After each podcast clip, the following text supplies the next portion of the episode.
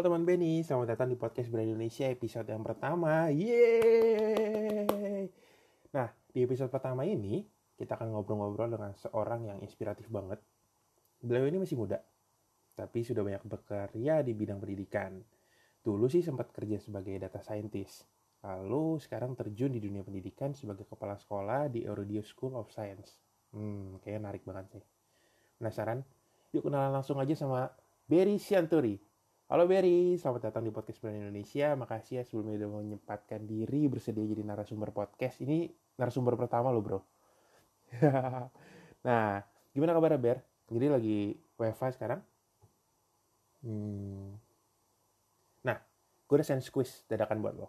Selain buat temen Benny makin tahu soal fakta-fakta sains, ya gue pengen bikin lo tegang aja sih. Oke, yang pertama.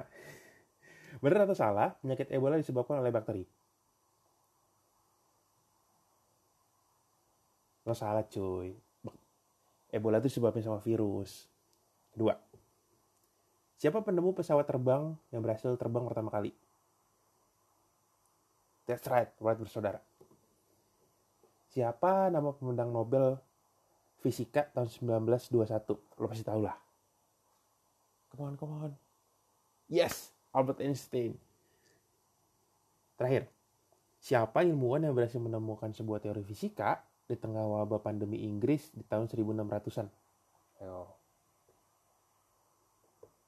Isaac Newton? Ya, betul. Isaac Newton. Oke, Ber. Thank you udah mau gue isengin. Bukan gue yang bikin ya, produser. Ayo. Nah, bro. Lo kan dulu sempat jadi data scientist nih. Nah, sekarang kelihatannya kayak banting setir gitu. Jadi kepala sekolah plus guru juga kan. Nah, gue yakin teman Benny pasti penasaran nih. Apa sih motivasi lo saat memutuskan berkarir di dunia pendidikan? Oke. Wow, kepedulian lo buat dunia pendidikan tuh bikin gue speechless, bray. Gak speechless banget sih. Kayak sekarang gue masih ngomong tetap. Emang dasar gue dicerewet. Tapi yang pasti bikin hati gue speechless.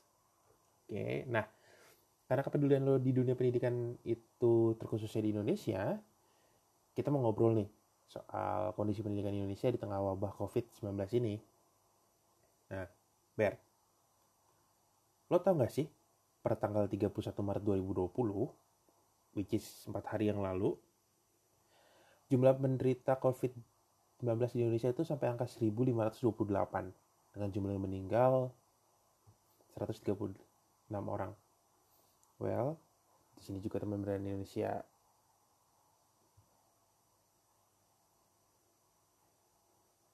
Biar lo tau gak sih, per tanggal 31 Maret 2020, jumlah penderita COVID-19 mencapai angka 1.528 orang. Dan jumlah orang yang meninggal 136 orang. Buat teman-teman Benny, mungkin yang ada saudaranya atau orang terdekatnya terkena COVID, kami segenap tim Berani Indonesia mengucapkan turut belasungkawa ya. Nah, angka ini tuh diprediksi akan terus meningkat sehingga kebijakan bekerja maupun belajar di rumah pun ada diperpanjang. Bahkan nggak boleh mudik juga. Nah, nggak ada yang nyangka sih emang Indonesia bakal terpapar cukup parah akibat wabah ini. Dampaknya pun bertambah luas. Well, tidak ada yang menyangka sih bahwa Indonesia akan terdampak cukup parah akibat wabah ini. Dampaknya pun luas banget sampai ke beragam lini kehidupan kita. Buat lo sendiri, Ber, apa dampak yang lo rasakan secara personal dengan adanya wabah ini? Oke.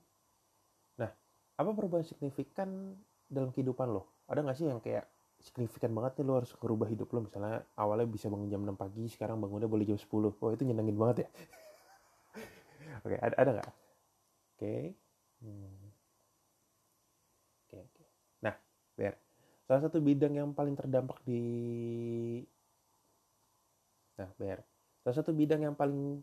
akibat wabah ini adalah dunia pendidikan kita. Merebaknya wabah ini membuat pemerintah mengeluarkan kebijakan pembelajaran jarak jauh atau PJJ. Bahasa yang kita kenal itu belajar dari rumah. Itu akan gue delete. Nah, Karena kebijakan ini ada lebih dari 28 juta siswa dari SD hingga SMA di berbagai provinsi terdampak program belajar jarak jauh ini, belajar di rumah. Gak cuma sekolah-sekolah, universitas juga banyak yang menghentikan proses perkuliahannya. Kayak gua, sekarang pun juga S2 gua lagi di stop dulu. Gak cuma sekolah, universitas pun banyak yang Gak cuma sekolah, universitas pun banyak yang menghentikan proses perkuliahan. Kayak gua, sekarang lagi S2 pun juga di stop nih kuliahnya. Harus dilakuin secara online. Sampai tanggal 18 Maret 2020, tercatat ada 276 perguruan tinggi negeri dan swasta di Indonesia yang menerapkan kuliah secara online. Well, sayangnya, perubahan sistem belajar ini ternyata tidak mudah dan menjadi tantangan tersendiri bagi pendidik, peserta didik, maupun orang tua. Barusan gambaran latar belakangnya BR. Nah, yang pertama, yang pastinya terdampak itu ya pasti tenaga pendidik dong. Mereka yang awalnya terbiasa melakukan pembelajaran secara tatap muka, kini harus memikirkan bentuk pembelajaran online dalam waktu yang singkat banget. Kayak gue punya teman guru nih, dia harus bikin materi pembelajaran secara online dan ngerekam itu sendiri. Dan dia yang sebelumnya nggak pernah ngelakuin itu, ya harus belajar. Menteri Pendidikan dan Kebudayaan, Mas Nadiem, mendorong para pendidik agar menciptakan pembelajaran kreatif di tengah keterbatasan yang ada. Nah, beberapa sekolah sih emang mungkin udah ada yang terbiasa ya dengan sistem pembelajaran online kayak gini. Tapi sayangnya sebagian besar sekolah belum dan masih sulit untuk melewati transisi ini. Itu juga dengan orang tua yang mendampingi di rumah. Selain melakukan tugas rumah tangga dan tugas kantornya, kalau mereka misalnya work from home, mereka perlu membimbing anaknya melakukan pembelajaran. Kalau lo tahu, Saiko Uji di lagu terbarunya yang berjudul Di Rumah Aja juga sampai nulis, ya ampun gue tiba-tiba harus jadi guru. Gitu. Nah, dimana itu bisa menggambarkan, pasti nggak mudah nih jadi guru dadakan buat setiap orang tua. Tantangan lainnya, ada infrastruktur. Kayak nggak seperti, misalnya dilihat, tantangan lainnya adalah infrastruktur. Tantangan lainnya adalah infrastruktur. Seperti tidak semua keluarga memiliki akses internet yang memadai untuk belajar di rumah hingga perangkatnya kayak smartphone ataupun komputer. Nah, menurut Berry, sebagai seorang pendidik sekaligus pimpinan sekolah, apa pendapat Berry soal masalah-masalah yang gue sebutin barusan? Iya, yang soal baik guru maupun orang tua dan juga kurangnya mungkin infrastruktur yang tersedia. Oke. Kalau lo dan Eurodius sendiri gimana ngadepin kondisi ini? Oke, menurut pendapat lo, kerjasama kayak gimana sih yang orang tua dan guru bisa lakuin di tengah tantangan ini?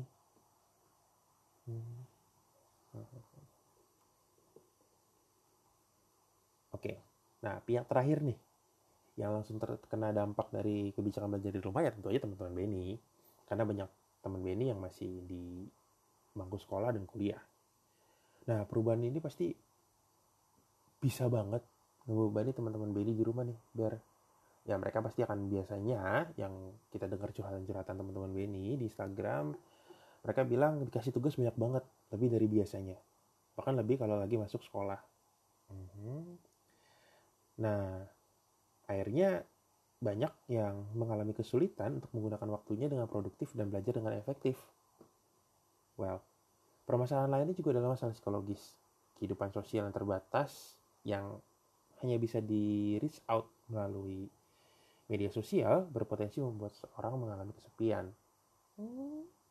Gak bisa pacaran misalnya secara langsung.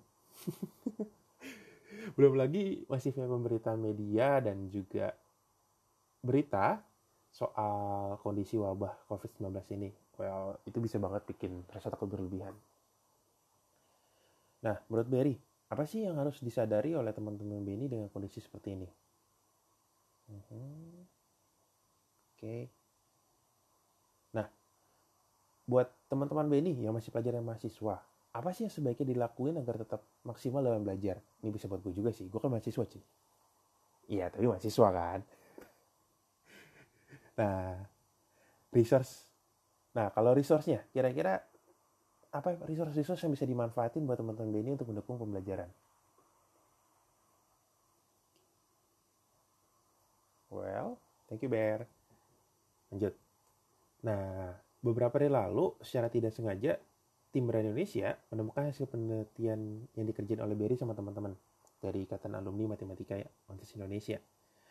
Ini nggak sengaja, ya karena kesebar di banyak grup WhatsApp sih. Ya artinya kan penelitiannya kerjaan Berry itu dan teman-teman sudah kesebar luas banget.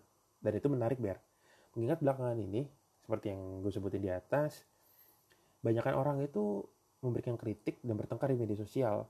Tapi Berry justru membuat karya melalui bidang ilmu Berry. Karya Berry itu kayak jadi semacam harapan gitu. Kayak gue buka grup nih. Misalnya tiba-tiba ada yang ngomong, wah ini pemerintah nyusahin nih bikin ini. Atau ada yang nge-share Instagram isinya marah-marah, ah kelompok ini kerjanya begini-begini aja. Tiba-tiba, tada, ada cerita sound effect guys, tapi pakai suara gua.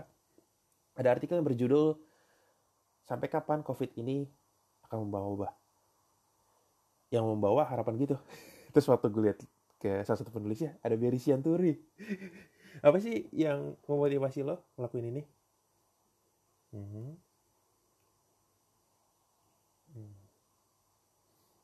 Nah, tadi kan di awal kita sempat main kuis. Ya, yang buat ngisengin lo. Sebenarnya enggak buat ngisengin lo. Tapi ini sebagai pengantar sebenarnya. Jadi seperti kita belajar di atas bahwa ada seorang ilmuwan yang tetap berkarya loh di tengah pandemik seperti ini, ya Isaac Newton. Jadi tahun 1665 Isaac Newton tuh lulus dari Universitas Cambridge. Terus meneruskan penelitiannya di Trinity College. Itu kampus lu bukan sih, Bray? Oh, sama kampus lu bagusan mana? Cie, pasti kampus lu lah. Nah, tapi di tahun itu, di tahun 1665 itu ada bubonic plague. Wabah pes bubo yang merebak dan merenggut nyawa sekitar 100.000 di London. Wow, banyak banget. Nah, peristiwa itu membuat perkuliahan di Cambridge ditutup dan Newton kembali ke kampung halamannya sambil menunggu wabah reda. Selama 2 tahun belajar di rumah, 2 tahun cuy, study from home, no internet at the time, jadi dia nggak bisa tiba-tiba nulis di Instagram, ya ampun gue dibalikin. Nah, dia nggak berdiam diri aja, karena suatu hari tahun 1966, kayak salah nih, 1666. Saat ia sedang berpikir di bawah pohon apel, dia menemukan sebuah teori yang sampai sekarang itu dikenal banget. Teori gravitasi. Tidak hanya itu, dia juga meneliti soal cahaya, optik, dan refleksi yang menjadi temuan-temuan besarnya di masa depan. Usia Newton saat itu masih 23 tahun. Wow. Itu dia itu 3 tahun lebih muda dari gue sekarang, dan kurang lebih 15 tahun lebih muda dari lo kan, Ber? Nah, selain di bidang sains, ada loh tokoh lain juga mengalami hal yang sama. Di tahun 1606, William Shakespeare berhasil membuat sebuah narasi pementasan yang populer. Salah satunya adalah Macbeth. Terus ada juga Anthony and Cleopatra. Nah, dia ngelakuin ini di rumah. Karena ya wabah di London dan seluruh teater tutup. Nah, melihat juga banyaknya karya yang Berry buat bagi sama, dan berharap ke depannya ada hukum matematika Berry Sianturi misalkan. Ya kan lagi wabah kayak gini, siapa tahu bisa menemukan hukum itu. Yang diukur itu adalah kecepatan PDKT melalui online di masa COVID. Nah, pertanyaan Ber. Bagaimana sih menjalani masa-masa muda yang produktif dan purposeful? Bertujuan gitu. Oke. Dan sepenting apa sikap ini dipelajari sedini mungkin dari SMA atau kuliah misalnya. Oke. Terakhir Ber, ada pesan gak sih serta harapan Berry buat generasi muda terkait pembahasan kita hari ini? Oke. Ber, thank you banget buat waktunya dan ilmunya. Kiranya podcast ini bisa bermanfaat untuk kita semua mendengarkan. Well, teman-teman, pandemi ini mungkin melumpuhkan kita karena banyak ketidakpastian di depan. Tapi percaya deh, harapan itu ada. Pilihannya ada di tangan kita, apakah nyerah dengan kondisi yang ada atau bangkit mengalahkan keterbatasan. Nah, salah seorang penulis dari Amerika bernama John Maxwell pernah berkata seperti ini.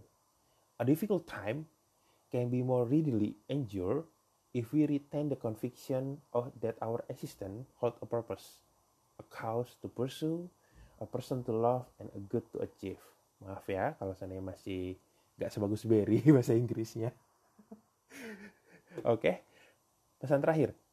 Jangan lupa jaga kesehatan, terapkan physical distancing, cuci tangan, pakai masker kalau seandainya teman-teman harus banget keluar, tapi usahain jangan keluar.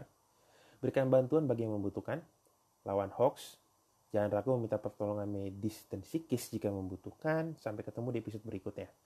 See you guys. Oh ya, harus itu tadi. Nggak see you guys dulu. Dan oh ya teman-teman, jangan lupa untuk isi form evaluasi ya mengenai podcast ini. Supaya teman-teman dari Berani Indonesia bisa membuat podcast yang lebih baik lagi ke depannya. Dan juga jangan lupa bagikan podcast ini di media sosial kamu. Terus dengan template, kamu tulis di Instagrammu, misalnya di Instastorymu, walaupun belajar di rumah, titik.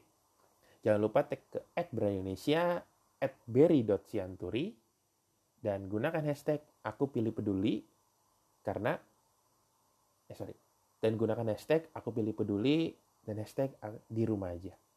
Thank you guys. See you di podcast selanjutnya ya.